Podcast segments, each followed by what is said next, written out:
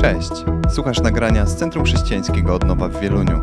Wierzymy, że przesłanie, które usłyszysz, pomoże Ci w Twojej relacji z Bogiem i odpowie na nurtujące Cię pytania.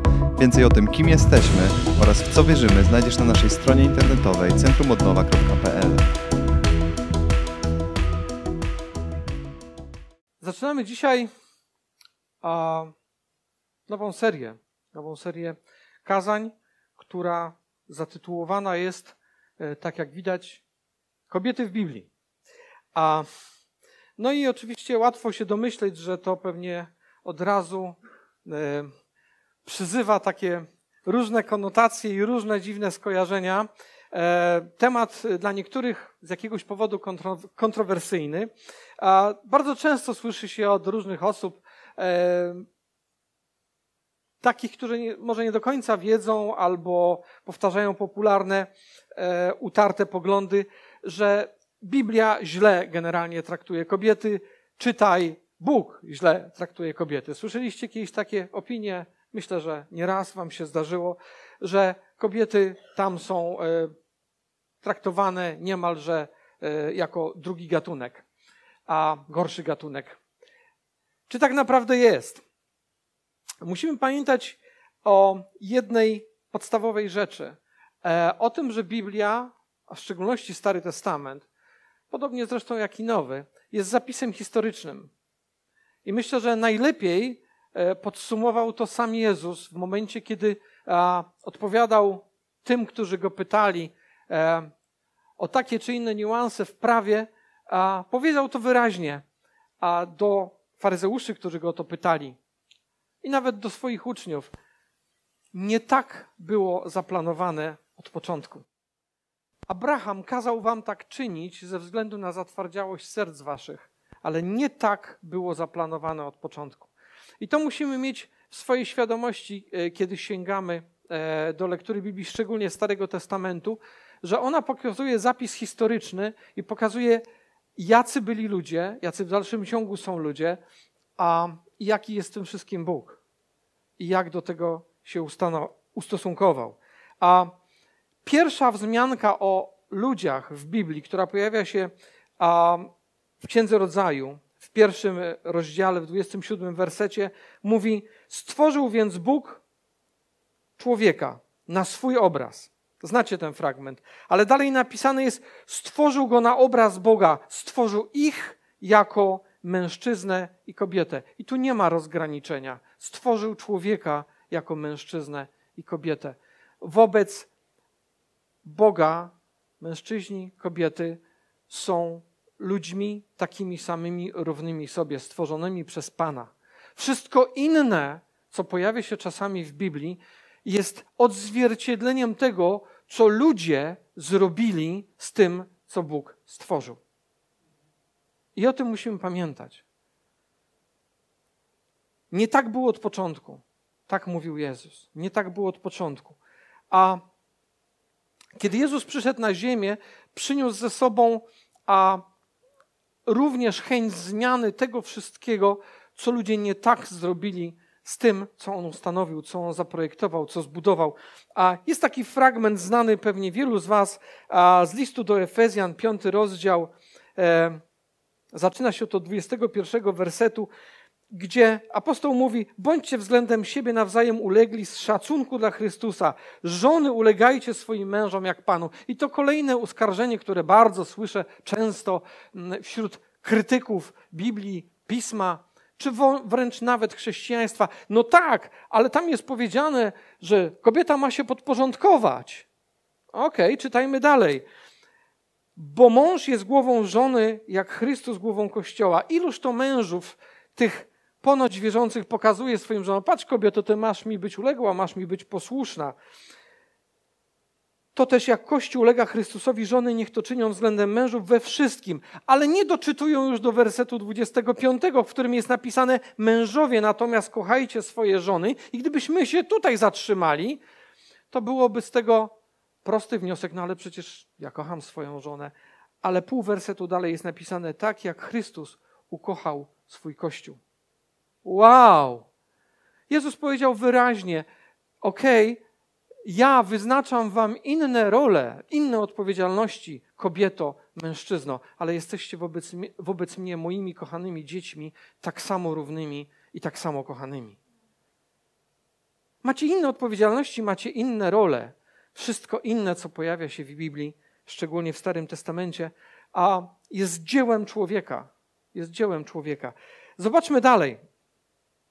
Bardzo często, ponieważ dzisiaj będziemy mówili o kobietach w Biblii, o kilku postaciach, które pojawiły się w czymś bardzo ważnym, mianowicie pojawiły się w genealogii Jezusa Chrystusa. Dlaczego? Dlatego, że Bóg wybrał sobie, by działać przez nich ludzi, kobiety i mężczyzn.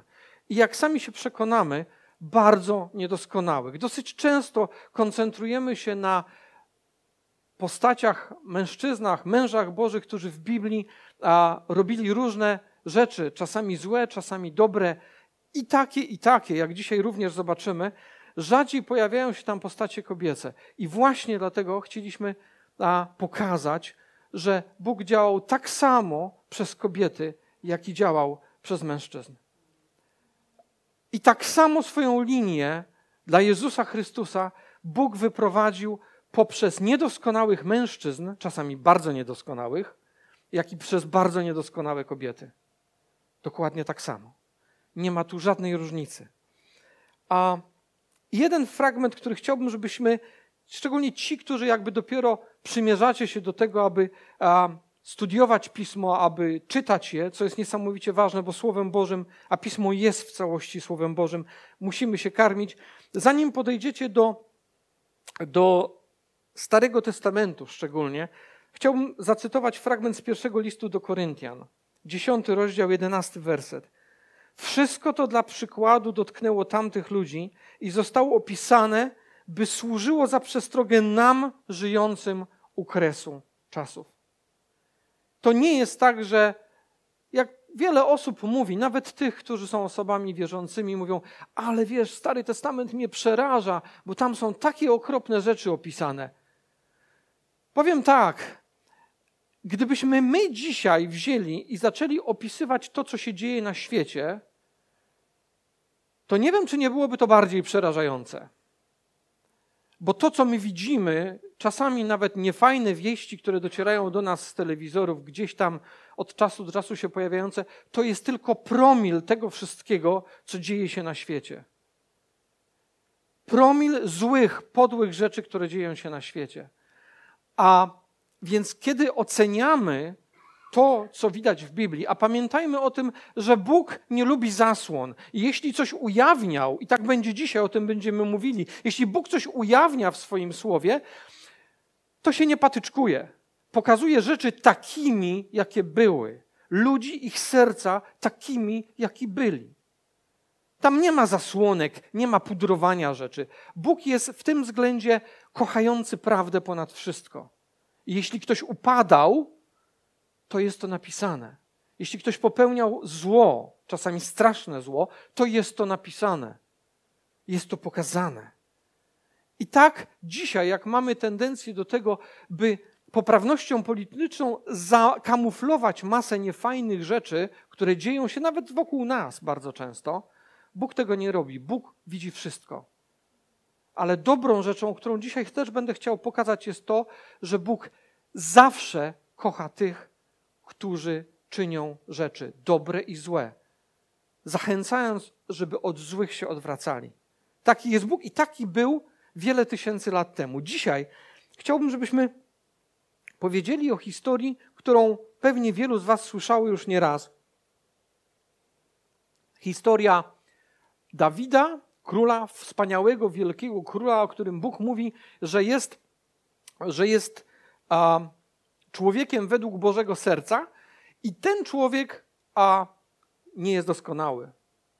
Ma swoje wady, popełnia błędy, grzeszy, a jego najbardziej wielki, znany grzech i wielki upadek a to historia jego i kobiety imieniem Batrzeba. Tą historię słyszeliście pewnie wiele razy. No wiadomo, Dawid, Batrzeba, tak, czytaliśmy, słyszeliśmy jego wielki grzech, ale ja dzisiaj chciałbym popatrzeć na to, co się wtedy wydarzyło stojąc obok Batrzeby, patrząc jej oczami na to wszystko, co się wtedy wydarzyło. Oczywiście osoby króla Dawida nie sposób w tym wszystkim pominąć. A i tak, Księga Samuela, druga Księga Samuela, jedenasty rozdział yy, od pierwszego wersetu.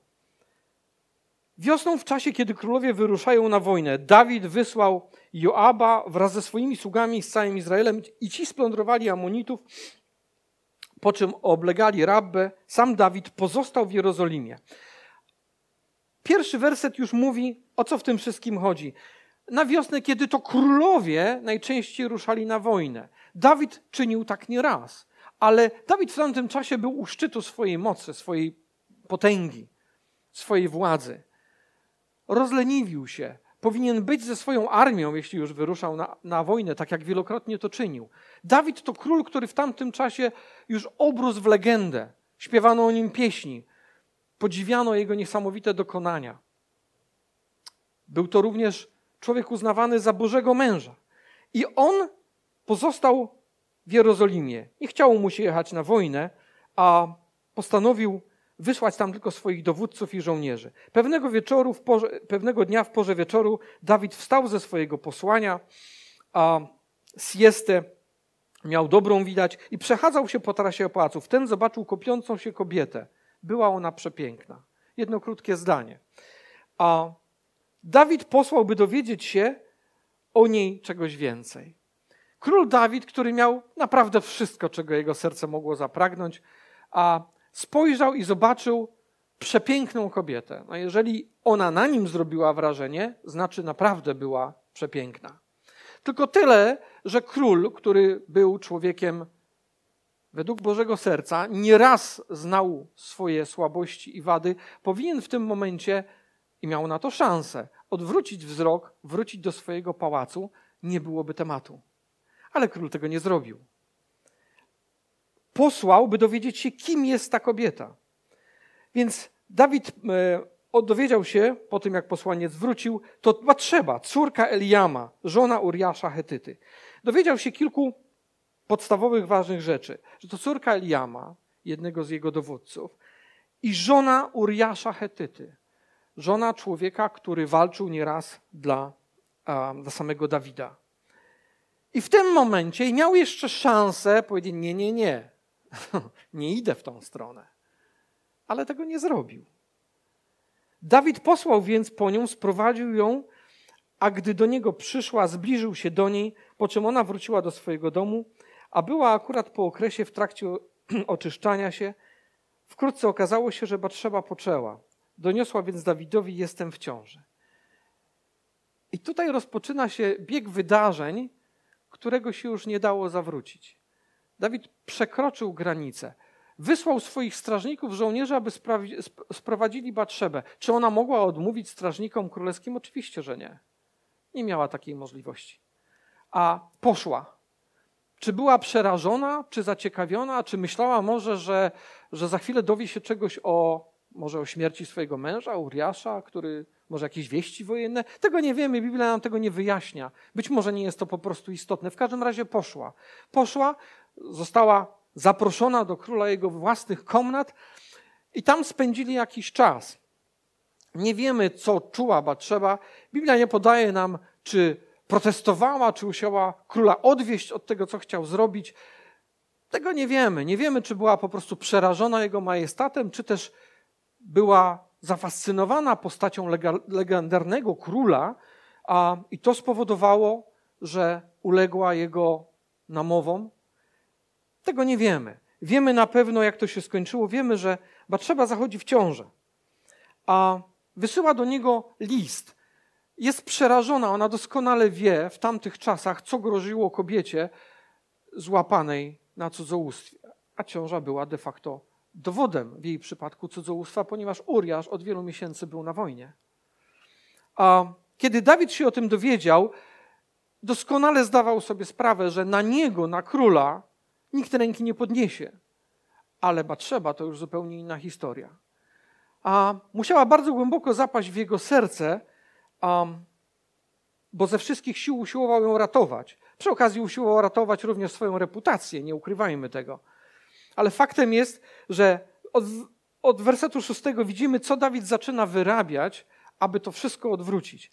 Zaczyna robić dalsze rzeczy, które są tak naprawdę złe, bo są kłamstwem i oszustwem, po to, żeby zamaskować swój pierwszy grzech. Wtedy Dawid posłał wiadomość do Joaba, dowódcy jego wojsk. Przyszli do mnie Uriasza, Hetytę i Joab tak zrobił. Gdy Uriasz przybył do Dawida, król zapytał go o powodzenie Joaba, o powodzenie wojska i o kolejne wojny. W końcu Dawid Zwolnił go, idź już Uriaszu do domu, zażyj trochę wygody, a gdy Uriasz wychodził od króla, niesiono już za nim upominek królewski. Wyobrażam sobie to, że było to całkiem niezłe jedzenie niesione w wielkich pewnie koszach i tacach, po to, żeby sobie razem z żoną mogli poświętować. Nie wiem, czy zdajecie sobie sprawę, w jakie pokrętne meandry wchodzi w tym momencie król Dawid i w co de facto usiłuje jeszcze głębiej wplątać kobietę którą na to wszystko naraził. A oczywiście Batrzeba dowiaduje się na pewno o tym, że jej mąż jest w mieście, że przyjechał. Gdy Dawidowi doniesiono, że Uriasz nie poszedł do domu, król zapytał, czy nie jesteś po, po męczącej podróży, dlaczego nie poszedłeś do domu? I tu odpowiada mu Uriasz.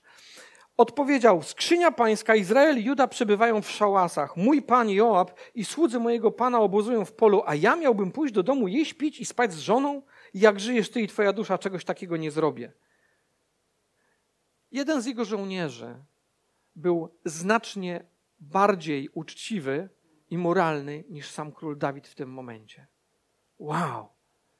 I mężem takiego człowieka była Batrzeba. To też nie przypadek. A była osobą, która na pewno to w swoim mężu ceniła. Myślę, że wybrał ją właśnie dlatego.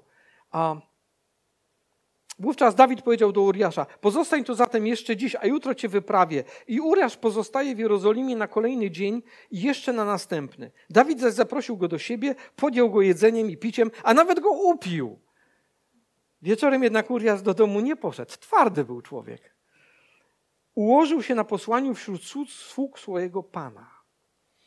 Potrzeba to wszystko wiedziała, nawet jeśli nie w tej sekundzie, to po chwili do niej to wszystko docierało E, możecie być tego pewni. A i w tym momencie do tego wszystkiego, co się wydarzyło, do przerażenia, do strachu przed tym, że zostanie ukamienowana, że zdradziła swojego męża, dochodzi jeszcze zniszczenie portretu legendarnego króla Dawida, o którym ona widzi, że zaczyna się motać w małe manipulacje i kłamstewka, a za chwilę już znacznie większe. I autorytet wielkiego, wspaniałego króla, przywódcy, legendarnego króla Dawida rozpada się w kawałki. W jej oczach. W wersecie 14 czytamy: Rano Dawid napisał do Joaba i przesłał go za list do Joaba i za, przesłał go za pośrednictwem Uriasza. A zobaczcie to, co się dzieje w tej chwili. Dla mnie, ile razy czytam te wersety, jestem i przerażony, i pod wrażeniem, z jaką siłą grzech potrafi zaślepić skądinąd niezwykle moralnego i wartościowego człowieka.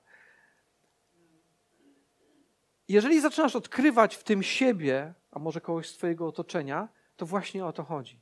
Po to jest nam to dane, żebyśmy widzieli w tych wszystkich rzeczach, które się wtedy działy, być może rzeczy, których my dokonujemy.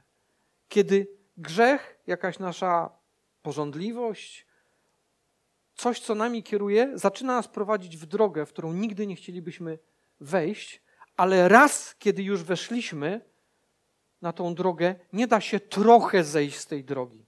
Można z niej tylko całkowicie zawrócić. Ale Dawid jeszcze tego nie zrobił i brnął dalej. A pisze list do Joaba i przesyła go za pośrednictwem Uriasza. W liście napisał tak: Poślij Uriasza na najtrudniejszy odcinek frontu, w czasie bitwy odstąpcie od niego, tak by został ugodzony i poległ. Dawid, ten wspaniały król, pisze wyrok śmierci na Uriasza. Oczywiste jest to, co kombinował. Jak Uriasz zginie, częściowo problemu nie będzie, bo nie będzie komu protestować i tak dalej, i tak dalej. A poza tym wtedy droga do wzięcia sobie Batrzeby za żonę będzie otwarta. No niezły materiał na kryminał. Dzisiaj myślę, że parę filmów z tego można by zrobić. A w trakcie oblężenia zatem Joab ustanowił, e, ustawił Uriasza na miejscu, w którym wiedział, że walczą tam najsilniejsi wojownicy wroga.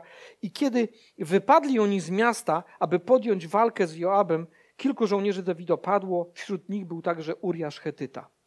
A Batrzeba wpadła w wir wydarzeń od momentu, kiedy pojawiła się w komnacie, komnacie króla. Powtarzam jeszcze raz, być może mogła sobie coś zarzucać. Być może wtedy, kiedy to się wszystko zaczęło dziać, kiedy zginął jej mąż, ona oczywiście się o tym dowiedziała, i na pewno dowiedziała się o tym, w jaki sposób zginął, bo Joab, który był genialnym dowódcą wojsk, normalnie nie robiłby tak głupich błędów, żeby postawić swoich ludzi pod murami tam, gdzie najłatwiej mogli zginąć. To było szyte grubymi nićmi i wszyscy o tym się dowiedzieli, również rodziny tych, którzy tam zginęli. Co to oznaczało? To oznaczało, że Dawid miał gotowych, nienawidzących go ludzi, całą masę w Jerozolimie, a, ale również nienawidzących Patrzeby. Za co? Winili ją za to wszystko. Winili ją za to wszystko. I ona o tym wiedziała. Nie dość, że została skrzywdzona, bo w sumie przecież ona się tam nie pchała, to dodatkowo jest winiona, ciąży na niej w dalszym ciągu grzech, ciąży przestępstwo, a dodatkowo jest masa ludzi, którzy jej nienawidzą, albo jej nienawidzą dlatego, że jej nienawidzą, ale bardziej jeszcze dlatego, że była już ulubienicą króla Dawida. Więc każdy, kto chciał dowalić królowi Dawidowi, znacznie łatwiej było mu zemścić się, opluć, powiedzieć coś bardzo złego na temat Batrzeby. A jej by nikt nie bronił. Batrzeba weszła w miejsce, z którego już nie. To się jej jakikolwiek wpływ na całą sytuację się skończył. Jeżeli masz, miałeś, a może jesteś w takiej sytuacji w życiu, że coś się wydarzyło, być może to jest Twoja wina, a być może ktoś cię skrzywdził, ale jesteś w miejscu, które jest tylko konsekwencją czegoś, co wydarzyło się wcześniej, i jest to pociąg, z którego już wydaje się nie możesz wysiąść, to otwórz uszy i oczy, zobacz, co dzieje się dalej. Bo w takim miejscu właśnie była Batrzeba. Była kompletnie bezradna, to działo się poza nią. Ona nie miała na to żadnego wpływu. Była w ciąży, była znienawidzona przez bardzo wielu ludzi, wyśmiewana, zdawała sobie sprawę z tego, że w dalszym ciągu mogą ją jeszcze zabić, za to, co się stało, i w dodatku zamordowany został jej mąż. I to bynajmniej dokładnie z tego powodu, co wydarzyło się między nią a królem. Niewiarygodna siła grzechu. A i być może jeszcze jedna rzecz, o której już mówiłem, która przyczyniła się do jeszcze większej depresji, jeszcze większego smutku dla niej, mianowicie ten wspaniały, cudowny król, którego być może uwielbiała, nagle stał się nie tylko krętaczem, nie tylko oszustem, ale nawet i mordercą. I to mordercą ludzi kompletnie niewinnych. Uriasz nic nie zawinił. A idźmy dalej. To, co się wydarzyło, było na pewno przytłaczające dla niej. A Dawid brnął dalej. Wydawało mu się, że załatwił sprawę, a w momencie, kiedy minął okres żałoby, e, wziął Batrzebę do siebie, a Myślę, że przede wszystkim dlatego, żeby ją chronić, tak? żeby wziął ją za żonę. Więc tu sprawa już była załatwiona. Na żonę królewską nikt ręki by nie podniósł. Natomiast myślę, że po prostu też chciał ją mieć przy sobie. A w tym momencie wkracza Bóg, ponieważ czasami tak jest, że kiedy ludzie brną w ścieżkę grzechu i kolejnych kroków, które mają go niby naprawić albo zatuszować, musi wkroczyć Bóg po to, żeby potrząsnąć człowiekiem. I tak dzieje się w przypadku króla Dawida. A wtedy Pan, a to jest Księga Samuela, 12 rozdział, pierwszy werset. Wtedy Pan posłał do Dawida Natana, proroka, który przyszedł do niego i powiedział: Dwóch ludzi było w pewnym mieście, jeden bogaty, a drugi ubogi. Bogaty miał owiec i bydła bardzo wiele, ubogi nie miał nic prócz jednej małej owcy którą sobie nabył. Karmił ją tak, by wyrosła przy nim z jego synami, jadała jego kąski, pijała z jego kubka, sypiała mu na łonie i była mu jak córka. Lecz przyszedł raz podróżny do tego bogatego, a jemu było żal wziąć sztukę z własnych owiec albo z własnego bydła, by ją przyrządzić dla tego wędrowca. Zabrał więc owieczkę temu ubogiemu i przyrządził ją dla swojego gościa. Taką to przypowieść prorok Natan rozsnuwa przed Dawidem. Myślę, że nie było to widzenie twarzą w twarz, audiencja. Myślę, że przysłuchiwało się temu, jak zawsze przy spotkaniach królewskich, całkiem sporo grono osób. Kiedy usłyszał tą historię, król Dawid zrywa się, wzburzony tą ohydną historią i mówi: W Dawidzie wezbrał gniew, piąty werset, na tego człowieka i powiedział do Natana: Jak żyje pan, człowiek, który to zrobił, zasługuje na śmierć. Za owce zaś zapłaci poczwórnie, dlatego że tak postąpił i nie okazał litości. Prawda, że wspaniałe? Jakie to cudowne, jak my bardzo często widzimy grzech u innych osób i to nas momentalnie podburza. Dawid nie był inny wiele tysięcy lat temu. Jeśli tak czasami miewasz, to witaj w klubie. Dawida rozwścieczył postępek tego człowieka z opowieści Natana, ale w tym momencie Natan kładzie mu prawdę na twarz. Wtedy Natan powiedział do Dawida, siódmy werset: Ty jesteś tym człowiekiem. Ty jesteś tym człowiekiem. To ty jesteś, zasługujesz na śmierć. Zasługujesz na śmierć za to, co zrobiłeś. Sam na siebie wydałeś wyrok twoimi ustami. Nie wiem, czy trzeba słyszała to, tą rozmowę, ale jeśli słyszała, jeśli była w pobliżu, myślę, że od razu wiedziała, o kim mówi Natan. Tak mówi Pan, dalsze słowa proroka. Bóg zaczyna już mówić przez niego. Bóg Izraela, ja cię namaściłem na króla nad Izraelem, ja cię wyrwałem z ręki Saula, dałem ci dom twojego pana i żony twojego pana na łono, dałem ci dom Izraela i Judy. A jeśli tego byłoby ci mało, dodałbym ci więcej. Bóg mówi tak do Dawida, ale bardzo często, proszę, proszę pomyśl, że mówi tak do ciebie i do mnie. Mówi, dałem ci to wszystko, co masz, a jeśli ci tego będzie mało, dam ci jeszcze więcej. Dam ci jeszcze więcej. Dlaczego wzgardziłeś moim słowem, popełniając zło w moich oczach? Uriasza Hetytę ugodziłeś mieczem, jego żonę wziąłeś sobie za żonę, a sam, a jego samego zabiłeś mieczem Amonitów. Zwróćcie uwagę, Bóg się nie patyczkuje, mówi, ty go zabiłeś mieczem Amonitów. To, że ktoś inny go zabił, nieważne, ty go zabiłeś. Możesz myśleć w tym momencie, ale ja nikogo nie zabiłem. To nie ma znaczenia. Jeśli jest w Twoim sercu, Jezus powiedział w kazaniu na górze, jest w Twoim sercu złość i gniew przeciwko bratu, to już go w sercu zabiłeś. Już go w sercu zabiłeś. Batrzeba była w dalszym ciągu tylko pasażerką tego pociągu. Ona nie miała żadnego wpływu na to, co się działo. Na wydarzenia nie, ale miała wpływ na to, co działo się w jej sercu. Natan przychodzi i konfrontuje, konfrontuje Dawida. W tym czasie, w tym czasie Batrzeba jest w ciąży, wie o tym, że umarł jej mąż, że zginął, z jej powodu bynajmniej. A czy ma prawo czuć się skrzywdzona, poraniona? E, czy ma prawo czuć nienawiść nawet do króla Dawida? Ale rzeczywiście, że tak. Co dalej z tym zrobiła, to będzie jej wybór. Czytajmy dalej. Wtedy Dawid wyznał przed Natanem po, tym, po tej konfrontacji, po tej konfrontacji, gdzie jeszcze wcześniej Dawid, e, Natan mówi e, Dawidowi, że to nie będzie tak, że za to nie zapłacisz. Będą konsekwencje, bo to, co zrobiłeś, będzie się za tobą wlokło. I Dawid zapłacił straszną cenę za to, co zrobił. Za to, co zrobił. Zapłacił za to cenę koszmarną, on i jego dom. Czytajmy dalej. Wtedy Dawid, kiedy w końcu został skonfrontowany, czasami tak jest, że, że potrzeba tego Bożego potrząśnięcia, żebyśmy się obudzili i pomyśleli, Boże, co ja robię? Co ja robię? I tak stało się wtedy z Dawidem. I wtedy Dawid wyznał przed Natanem: Zgrzeszyłem względem Pana. Natan zaś odpowiedział Dawidowi: Również Pan przebaczył Twój grzech. Nie umrzesz. Dawid popada, e, pada na kolana, wyraża skruchę. A Bóg, który jest wierny, mówi: Wybaczam ci to. To nie znaczy, że nie będzie konsekwencji tego, co zrobiłeś. Wybaczam twój grzech, nie umrzesz. Batrzeba była w tym czasie w ciąży, a myślę, że oczekiwanie na to dziecko być może było dla niej jedynym pocieszycielem, jedynym pocieszeniem w tym wszystkim, co się działo, w tych okropieństwach.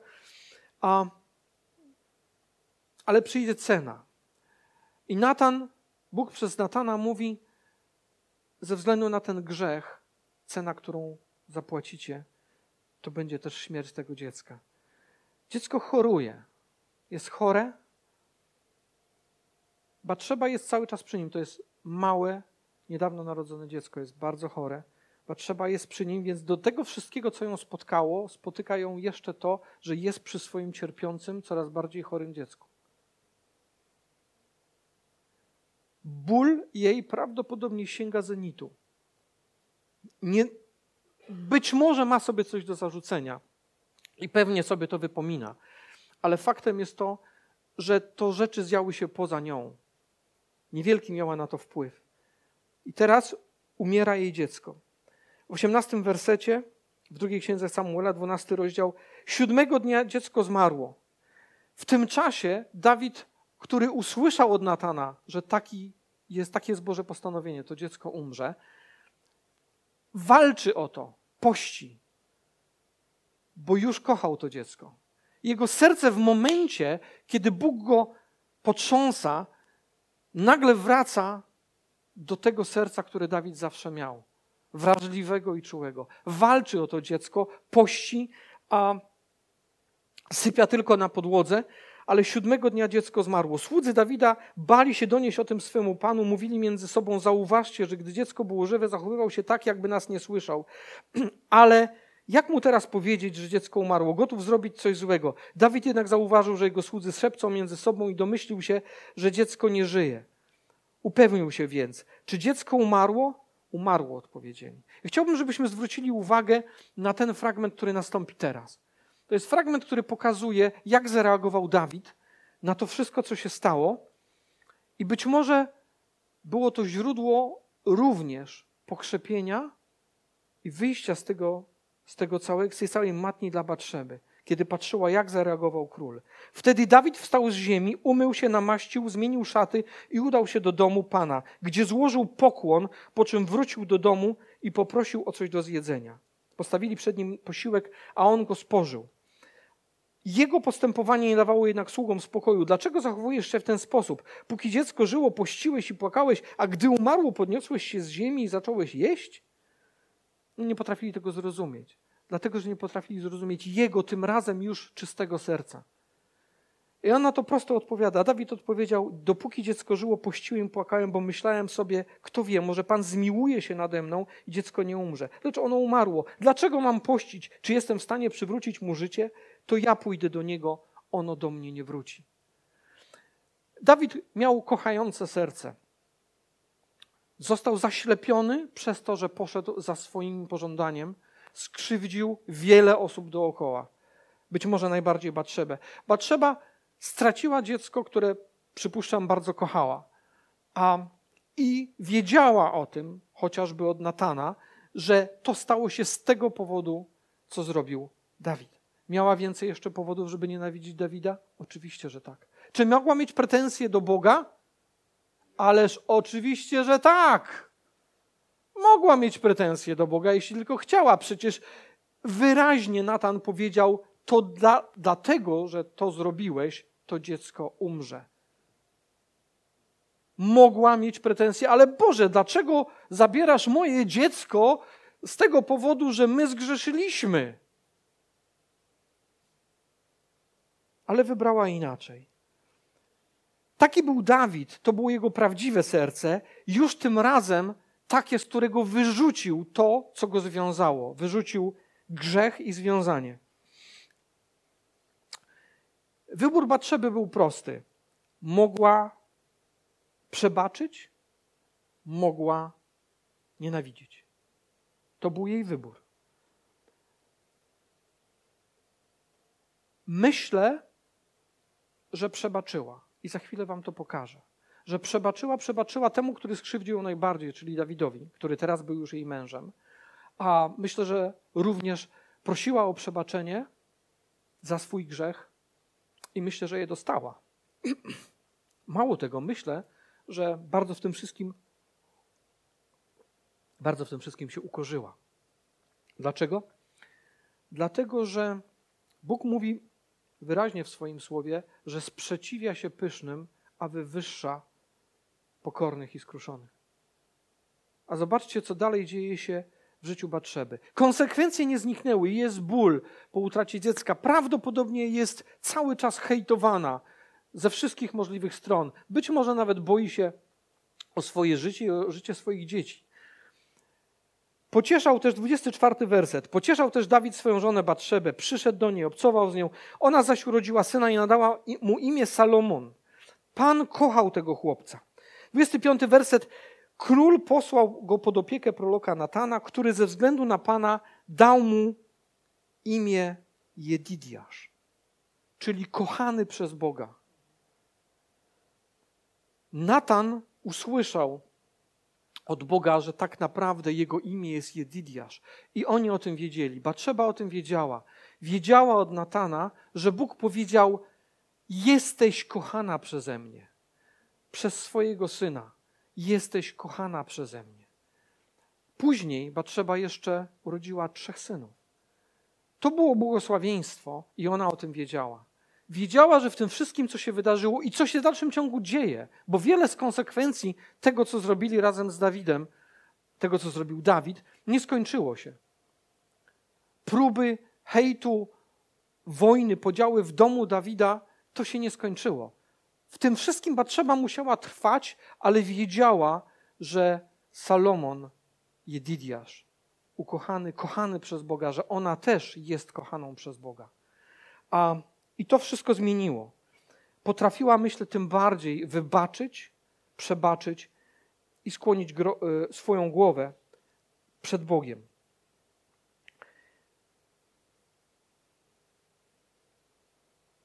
Jest taki fragment, zaczyna się w 29 wersecie e, pierwszej księgi królewskiej.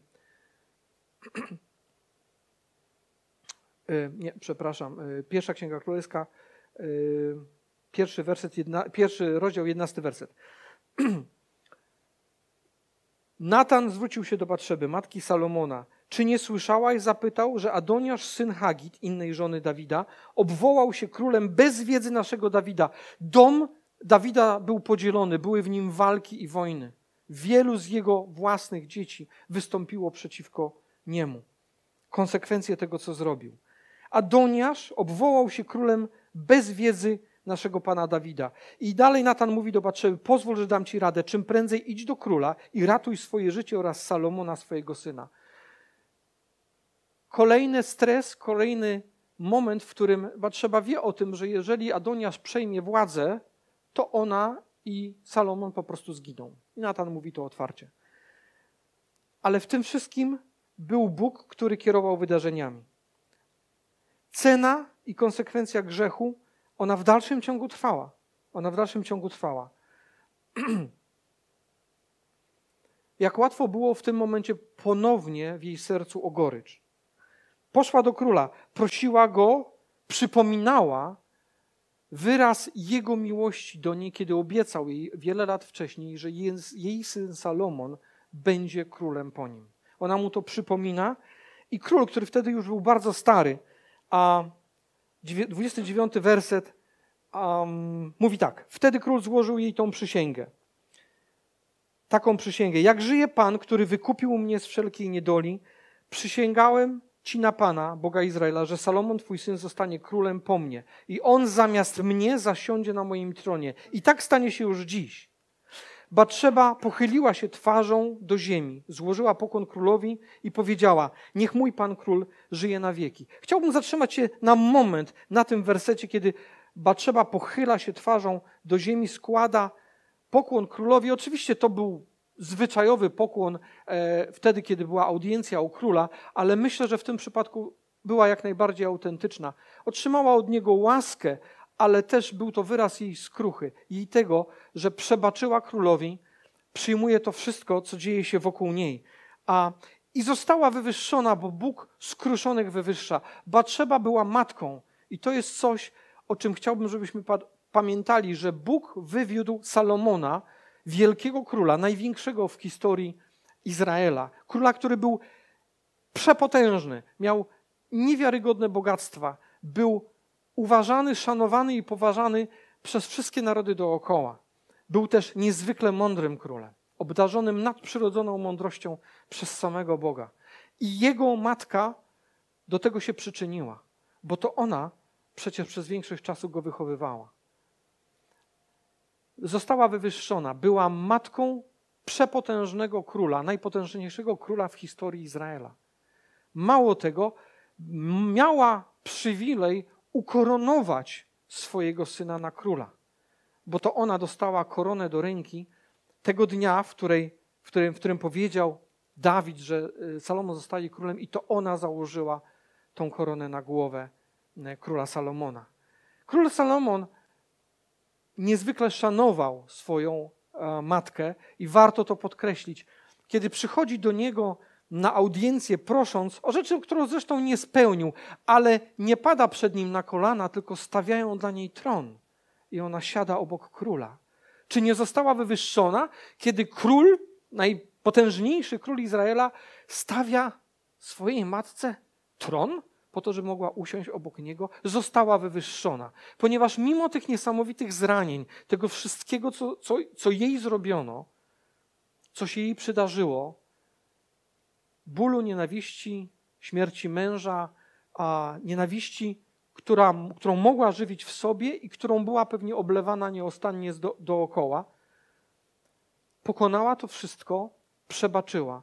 Poznała siłę przebaczenia swojego przebaczenia i siłę Bożego przebaczenia. I siłę Bożego przebaczenia.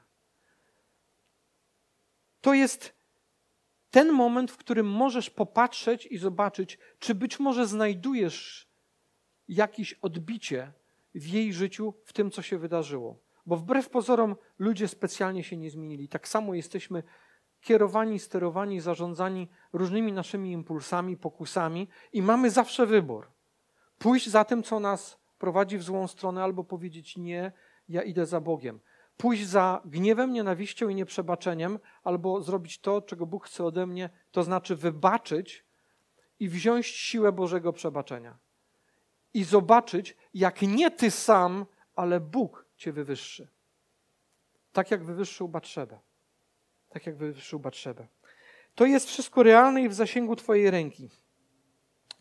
W Ewangelii Jana jest napisane, Jezus mówi, wszystko co daje mi Ojciec przyjdzie do mnie, a tego, który do mnie przychodzi z pewnością nie odrzucę. Ta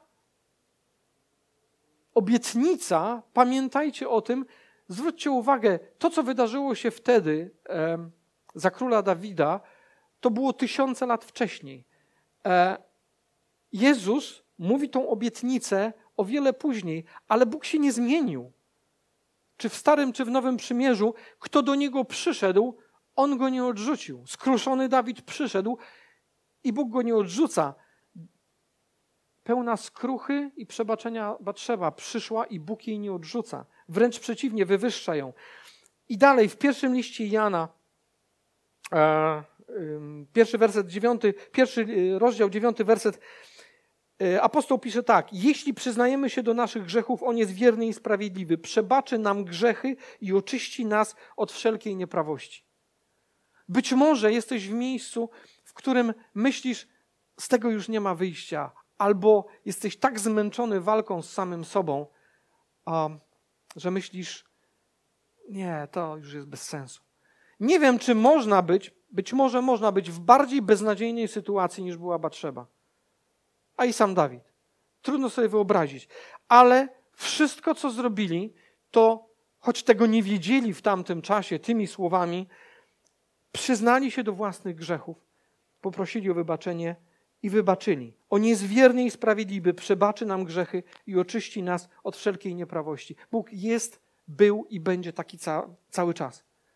Bez względu na to, co wydarzyło się w Twoim życiu, bez względu na to, w co zostałeś być może wplątany plątana. Być może zostałeś skrzywdzona. Być może masz powód jak najbardziej do tego, żeby kogoś nienawidzić. I to bardzo łatwo jest pójść drugą nienawiści, bo jeszcze na ostatni moment chciałbym, żebyś spojrzał, spojrzała na całość tej kobiety. Ona praktycznie była zupełnie niewinna, została skrzywdzona przez kogoś, kto był uważany za kogoś bardzo moralnego, bardzo w porządku. Może na Twoich oczach posypał się jakiś Twój guru, ktoś, kto był dla Ciebie wzorem. Może upadł, może Cię skrzywdził. Może czujesz się zawiedziony. Łatwo jest pójść drogą nienawiści. Łatwo jest zwalić na kogoś. No ja jestem niedoskonały, bo zobacz, co mi zrobiono. Robię tak, bo popatrz, co mi zrobiono. To jest bardzo łatwe. Ale jeżeli zobaczyłeś, co zrobiła Batrzeba, jak pokornie przyjęła to wszystko, co na nią spadło, ale jednocześnie była cały czas w Bogu, posyłała swoich synów do Natana, proroka, a później została wywyższona. Tak może być w każdym z Twoich i moich okoliczności. Nie ma przeszkód. Chciałbym, żebyśmy się teraz modlili. Chciałbym, żebyśmy pomodlili się o to, aby Bóg przemówił do Twojego serca i pokazał Ci, to nie jest tak, że jakiekolwiek najbardziej podłe okoliczności są ponad Ciebie. Żaden grzech, żadne związanie nie jest ponad Ciebie, jeśli jesteś ze mną. Żadna opresja nie jest ponad Ciebie, jeśli jesteś ze mną. Żadne skrzywdzenie, zranienie, nienawiść nie jest ponad Ciebie, jeśli jesteś ze mną. To jest Jego obietnica. Chciałbym, żebyśmy się o to pomodlili, żeby Bóg przemówił do naszych serc i powiedział: cokolwiek jest w Twoim życiu, cokolwiek Cię wiąże, cokolwiek Cię ogranicza, cokolwiek mówi Ci kłamstwa, że już nie ma szans, że jesteś w takiej sytuacji, że nikt z tego Cię nie wyplącze. Bóg mówi: Ja mam rozwiązanie. Idź ze mną. Ojcze, Panie, dziękujemy Ci za to, że z Tobą jest zwycięstwo, z Tobą jest rozwiązanie. Panie, tak jak prowadziłeś z Twoich ludzi, w tamtym czasie, wiele tysięcy lat temu, tak samo, a nawet jeszcze bardziej, bo już po ofierze Twojego Syna Jezusa Chrystusa prowadzisz swoje dzieci teraz. Mamy w Tobie łaskę przebaczenia i możliwość przyjścia prosto przed Twój tron. Twój bezpośrednio, Panie. Możemy przyjść i prosić, Ojcze, oczyś nas. Panie, oczyś nas, wyrzuć z nas wątpliwość, wyrzuć z nas związanie, Wyrzuć z nas niewiarę. Panie, niech przyjdzie Twoje przebaczenie. Prosimy Cię, Ojcze. Panie, prosimy Cię o to, aby Twój Duch, Twój Duch, Duch Święty teraz napełnił nas mocą do tego, aby zmieniać swoje życie i nieść to światło wszystkim tym, którzy są obok nas, którzy być może żyją w beznadziei, którzy być może nie widzą wyjścia z sytuacji. Niech ten przykład, przykład i Batrzeby, i Dawida z tamtych czasów będzie inspiracją, że Ty nigdy nie zostawiasz nas w sytuacji bez wyjścia. Nigdy nie zostawiasz nas w sytuacji bez wyjścia. Ojcze, prosimy Cię, uwalniaj, napełniaj i dawaj nam drogę.